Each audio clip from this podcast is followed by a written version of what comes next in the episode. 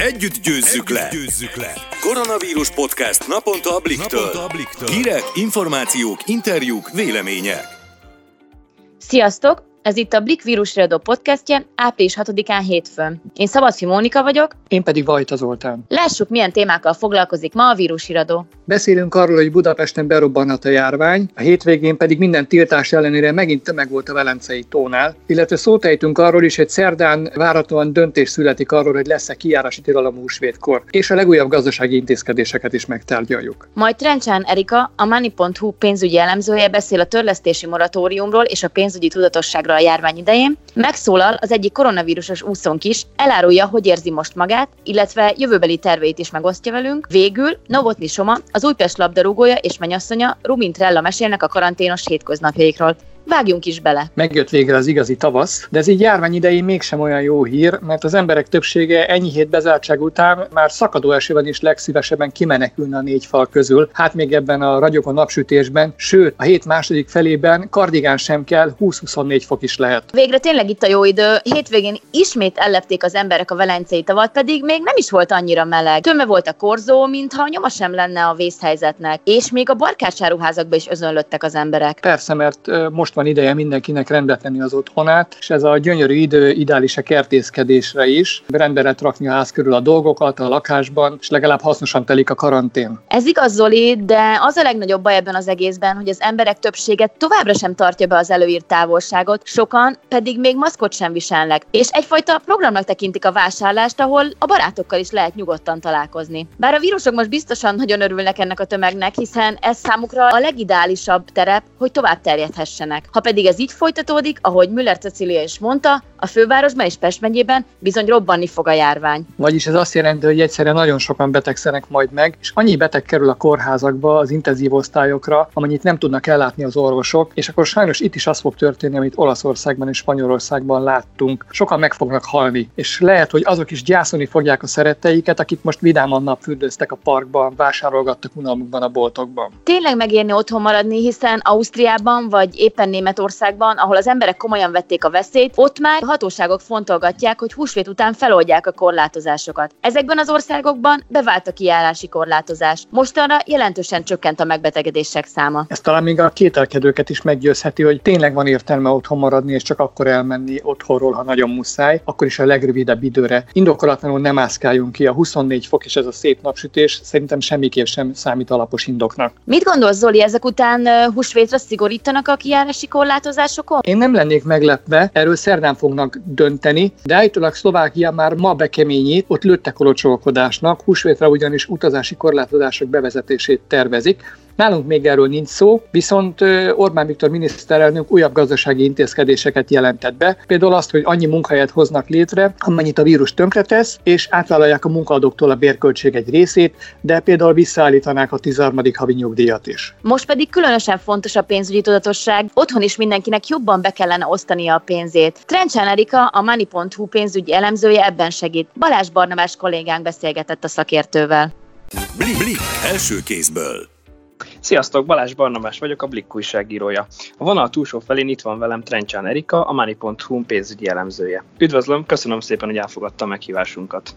Én köszönöm, üdvözlöm én is. A gazdasági híreket olvasva az embereknek kicsit talán az lehet az érzésük, mintha a politikusok, szakértők és gazdasági szereplők egymással licitálva próbálnának meg borúsabbnál borúsabb jövőképet festeni. Ez túlzott pessimizmus, vagy a realitással való szembenézés? Milyen állapotban van most jelenleg a magyar gazdaság? Nagyon felbojdult állapot van minden téren, és ez az, ami érezhető a, a pénzpiaci részeken is, meg a gazdaságban is. De most gyakorlatilag világszinten felbojdult itt a, a hangulat, a közhangulat a pénzügyi szektorban és a tőzsdén és az árfolyamok is most így hirtelen össze-vissza reagálnak a, a kialakult helyzetre, és hát gyakorlatilag ez a felfokozott hangulat érezhető minden területen, és ugye egy nagyon ismeretlen időszakát éljük most a gazdaságnak, abból a szempontból, hogy nagyon hirtelen jött ez a, ez a negatív hullám, és nagyon nem tudjuk, hogy meddig fog tartani, és nem tudjuk, hogy milyen hatása lesz a gazdaságra. Azt már látjuk, látjuk, hogy negatív hatása mindenképpen lesz, annak az, hogy ez milyen mértékű lesz, azt viszont nagyon nehéz megjósolni, és nagyon nehéz előre kiszámítani azt, hogy hogy melyik területe a gazdaságnak hogyan fog erre reagálni, és ez érezhető most igazából minden területen, az ingatlanpiacon, a pénzpiacon, a hitelek piacán, a munkaerőpiacon, tehát ez, ez a hangulat és ez a bizonytalanság érződik most. A járvány negatív hatásai ellenére van még esély arra, hogy elkerüljük a gazdasági válságot, vagy ilyen forgatókönyv már nincsen? Hatással mindenképpen lesz a, a gazdaságra, ugye nem csak a, a mi gazdaságunkra, nem világszinten elmondható, hogy a negatív hatás az már most érződik. Azért nagyon sok szektorban, vendéglátásban, turizmusban, autógyártásban, szállítmányozásban már érződik a hatása.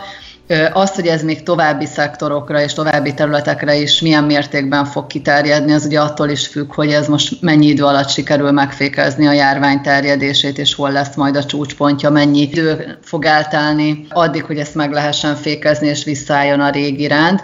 Úgyhogy hatása az biztos, hogy lesz, itt a mérték az, ami még nagyon bizonytalan. Meg lehet azt becsülni, hogy például a turizmus esetében mennyi időre van szükség ahhoz, hogy mondjuk a járvány lecsengését követően visszajön a normális rend? Ez is egy nagyon jó kérdés, de nagyon nehéz ilyen becsléseket megadni, mert szerintem itt is az, az lesz a döntő, hogy mennyi idő után vagyunk a mélyponton, és mennyi idő telik el addig, amíg, amíg a turizmus zuhanó repülésbe van, hiszen azért azt fogja befolyásolni, hogy majd mennyi hosszú idő kell ahhoz, hogy visszajön a régi rend, meg visszajön az emberekbe a bizalom, és az a bizonytalanság érzés egy kicsit enyhüljön, ami most azért elég rendesen benne van mindenkinek az életében, hiszen azért a turizmus lesz az, ami, amire majd legkésőbb fognak reagálni az emberek, és legkésőbb fognak újabb mondjuk utazásba belevágni. És hát azért Szerintem az is beletartozik, hogy mennyire fogja ez a mindennapi életünket, szerintem nagyon át fogja alakítani a mindennapi életünket ez a tapasztalás, amit most uh,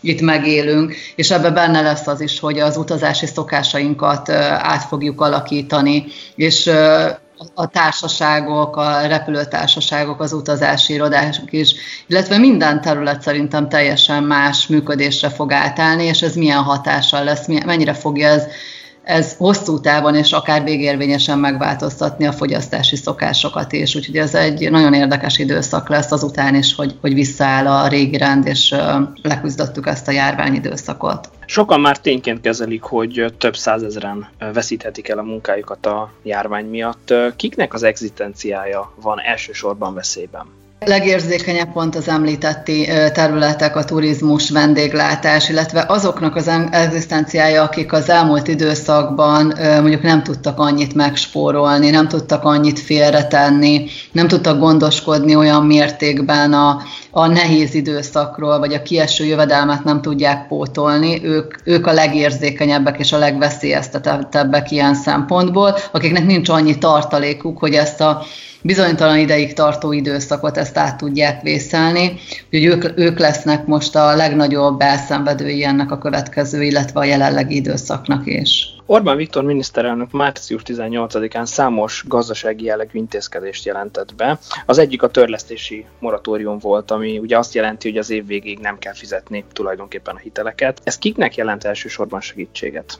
Ez szintén én úgy gondolom, hogy azoknak jelent elsősorban segítséget, és ők éljenek vele, akik már most érzik a negatív hatásait a járványnak, például az említett szektorokban dolgoznak, vagy olyan mértékű jövedelem kieséssel kell a következő időszakban számolniuk, ami nehézséget okoz nekik abban, hogy a hitelüket tudják törleszteni. Nekik ez mindenképpen nagy segítséget fog jelenteni, mert ugye ez azt jelenti, hogy az év hátralépő részében, tehát 9 hónapig nem kell a törlesztő részleteket egyáltalán megfizetni, és ezzel a 9 hónappal viszont ki fog tolódni a futamidejük, tehát hogy hosszabb lesz a szerződés szerinti eredetileg meghatározott meghatározott futamidőtől a, a fizetési kötelezettségük, tehát nekik mindenképpen ez előnyt fog jelenteni.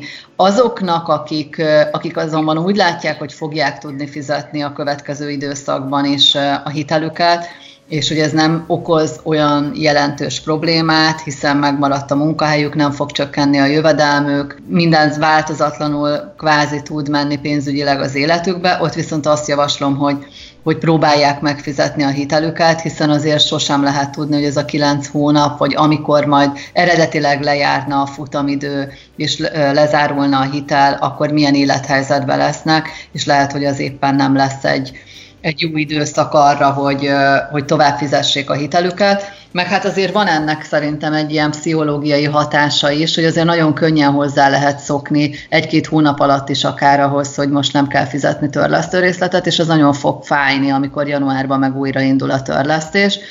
Tehát azért van ennek egy ilyen vonzata is. Tehát én mindenképpen azt javaslom, hogy nyilván akinek, akinek szükséges az, az éljen vele, ugye előre jelezni nem kell, tehát aki, aki szeretné, hogy a moratórium alatt ne vonják a törlesztőjét, annak semmi teendője nincs. Annak van teendője, aki mégis fizetni a következő kilenc hónapban a törlesztőjét, neki kell felvenni a bankjával a kapcsolatot moratórium mellett azt is bejelentették, hogy minden személyi kölcsön legfeljebb 5,9%-os THM-mel igényelhető. Ez a konstrukció a jelenlegi helyzetben barátságosnak tűnik? Ez nagyon-nagyon barátságosnak tűnik, mert hát azért ugyan nagyon kedvező kamatkörnyezet van most Magyarországon, már ilyen 7%-kal is lehet személyi kölcsönökhöz jutni, meg lehetett az elmúlt években, de azért az 5,9%-os THM, ugye itt a teljes hiteldíjmutatóról beszélünk, tehát ennyibe határozta meg a kormányrendelet ezeknek a fogyasztási hiteleknek a maximumát,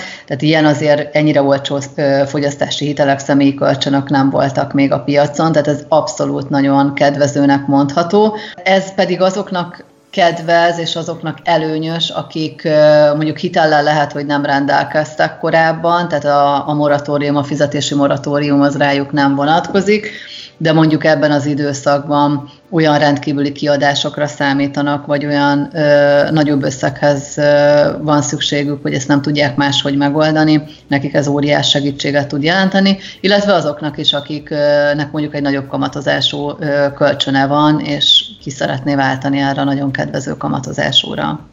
Ha van megtakarított pénze valakinek jelenleg, és azt beszeretné fektetni, akkor ebben a bizonytalan helyzetben mibe érdemes fektetnie, és miben nem ajánlott? Itt azt szerint közelíteném meg a választ, hogy milyen kockázatvállalási készsége vagy hajlandósága van a nevezett ügyfélnek, mert azért itt nagyon sokféle befektetési és megtakarítási lehetőség van, és különböző kockázatok is társulnak ehhez. Tehát vannak a, a nagyobb hozammal, nagyobb kamattal kecsegtető befektetések, azon, azonban ezek általában nagyobb kockázatot is rejthetnek magukba. Én semmiképpen nem javaslom az ilyen típusú befektetéseket olyan ügyfeleknek, akik nem jártasak a pénzügyekbe, vagy nem tudják ezeket megfelelő ismeretekkel nyomon követni. És vannak azok a, a típusú befektetők, akik megelégednek a kisebb hozamokkal, de a biztosra szeretnének menni, nem szeretnének sem kamat, sem hozamkockázatot vállalni. Nekik mindenképpen a, a biztonságos, mondjuk állampapír, államkötvényeket tudom javasolni. Ugye még mindig elérhető a Magyar Állampapír Plusz, ami a jelenlegi kamatkörnyezetben egy kiemelkedő hozamot biztosít, a közel 5%-os hozamával. Ez egy hosszabb távú befektetési típus, 5 évről van szó, viszont itt teljes biztonsággal van az ügyfélnek a pénze, nem kell attól félni, hogy nem fogja megkapni a hozamot, vagy elveszik a tőkéje. Tehát én ilyet javaslok azoknak, akik tényleg a biztonságra törekednek. Ugye ebben a bizonytalan pénzügyi helyzetben azért sokan tapasztalhatják azt, hogy itt árfolyamok mozgásáról, tőzsdebeeséséről vannak hírek, én elég sokat zuhant az elmúlt időszakban a magyar tőzsde is, ilyenkor szokták mondani, hogy érdemes ilyenkor beszállni, és ilyenkor részvényeket vásárolni, azonban ezeket a típusú befektetéseket is olyanoknak javaslom, akik pénzügyetben jártasak és értenek is hozzá. A lakosság hogy tud felkészülni egy esetleges válságra? Milyen pénzügyi tanácsokat érdemes megfogadniuk az embereknek a jelenlegi helyzetben? Egyrészt érdemes jól átgondolni, hogy milyen kiadások vannak, és ezeket optimalizálni. A felesleges kiadások azért ilyenkor szoktak előjönni, hogy mi az, amiktől amiktől lehet mentesülni, és megnézni azt, hogy mi az a fix bevétel, ami bejön, és mi az a kiadás, amin, amin lehetne csökkenteni. Tehát ez mindig jó tanács. Hogyha van rá lehetőség, akkor minél több megtakarítást tud valaki félrerakni, az annál szerencsésebb abban a helyzetben, amikor, amikor tényleg megérezheti akár egy kevésbé veszélyeztetett család is a problémát. Ezek mindig jó tanácsok. Köszönöm szépen hasznos tanácsokat. Köszönöm én is. Blik, blik első kézből. Köszönjük a hasznos tippeket. Most pedig Horváth Dávid Európa bajnoki ezüstérmes és egyben koronavírusos úszónk többek között azt is elárulja, hogy hogy érzi most magát. Lasányi Csaba kollégánk beszélgetett vele. Hát amióta teszteltek, azóta tökéletesen vagyok, igazából semmit nem érzek, minden rendben van, mint hogyha nem is lennék pozitív igazából. Mi volt az első reakciója, amikor megkapta a teszt eredményét? Úgymond az első sok után hogy változott? Pont aludtam, aztán hívtak, szóval így kicsit még nem tudtam hova tenni a dolgot. Kicsit megijedtem, de hát megpróbáltam nem rá stresszelni, így nyugodtan felfogni, hogy azért ez nem lesz olyan komoly remélhetőleg, és így lenyugtattam magam. A többiekkel, akik szintén jelezték, hogy megfertőzöttek, mint Kapás Boglák, a Kozma Dominik Bohusi Vihát, velük tartja a kapcsolatot. Bogit kérdeztem, hogy hogy van, ugyanazt mondta, hogy, hogy semmit nem érez, ugyanúgy van, mint én. Mennyire viseli meg a bezártság? Annyira nem, mert 15-ig alapból nem tudnánk edzeni, mert felfüggesztetik az edzéseket, szóval addig mindenféleképp itthon kéne maradnom, mert más nem tudnék csinálni, szóval annyira nem visel meg. Edzenie sem szabad, hogy telnek a mindennapja? Nem tudom, hogy most jó lenne edzeni, vagy nem. Hát inkább pihenek, próbálok sok vitamint tenni, próbálom elterelni a figyelmem, pozitívan hozzáállni, hogy erős az immunrendszerem, és hogy nem, nem tudja ez ledönteni. Csak tévézni tudok itthon, pihenni, szóval így ezzel így, így el vagyok. Ha letelik ez a két hét a karanténnal és az edzészárlattal, utána hogy tervezi a továbbiakat, van-e már valami elképzelése? Elvileg, hogyha lejár ez a két hét, akkor utána újra tesztelnek, és hogyha nem tudom pontosan, hogy két vagy három negatív teszt kell, de hogyha ö, negatív, de kettő vagy három, hát azután elméletileg már vissza lehet állni a normál életbe. Hogy lesznek edzések, azt nem tudom. Elvileg igen, hogyha negatív lesz, de hát addig még azért sok minden változhat. Köszönöm szépen, hogy a rendelkezésünkre állt, és kitartást. Köszönjük, sziasztok! Blik, blik, első kézből. A továbbiakban Novotny Soma, az Újpest labdarúgója és mennyasszonya Rubin Trella mesélnek a karanténos hétköznapokról. Kelés után mind a ketten edzünk egyet, hogy azon túl legyünk. A nap hátralévő részében én általában playstation ezen Netflixen sorozatot nézek, olvasok, Trella pedig videókat vág, videókat csinál. Tartalmat csinálok az online felületeimre, illetve ugyanúgy van nekünk is online tanítás itt a levelezősöknek, illetve a szakdogámat írom. Milyen edzésmunkára van lehetőség ebben az időszakban? Együtt edzetek-e egyébként? Mennyire tudjátok ezt összehangolni?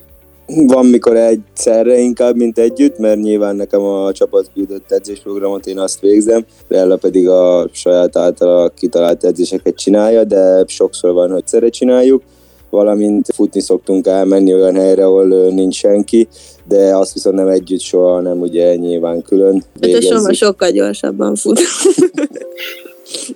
Ezért is, meg az előírások miatt is.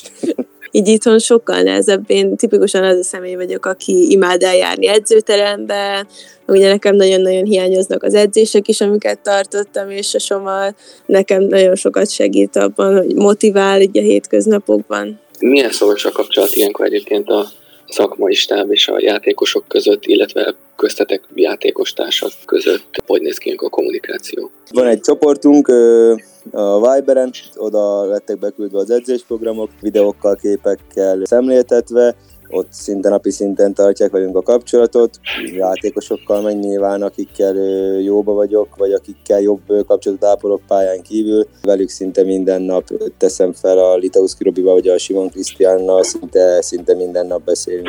Nyilván minden labdarúgónak hiányzik ilyenkor a játék, sokan ugye videójátékozásra pótolják ezt az űrt, vagy esetleg ismétléseket néznek. Neked most mennyire van a foci a, a hétköznapjaidban? Playstation-i szoktam, de NBA-zem most, úgyhogy, úgyhogy ott nem focizom. Szoktam itthon, amennyire lehet labdás feladatokat végezni, ezen kívül pedig ismétléseket én is néztem nyilván, valamint focis sorozatokat a Netflixen, mostan a Sunderlandnek a történetét nézem, az például nagyon tetszik, ráadásul belerángattam apukámat is, úgyhogy, úgyhogy én már jobban nézném, mint én sokszor. Úgyhogy nyilván azért van foci így is a mindennapi életben, de nem, nem könnyű. Reméljük, hogy minél hamarabb vége lesz, aztán visszatérhetünk a pályára, mert azért az az igazi. Köszönöm szépen mindkettőknek. Köszönjük szépen! Blik, Blik első kézből. Köszönjük, hogy ma is velünk tartottatok, várunk titeket legközelebb is a Blik vírus. Sziasztok! Sziasztok, vigyázzatok magatokra, meg egymásra!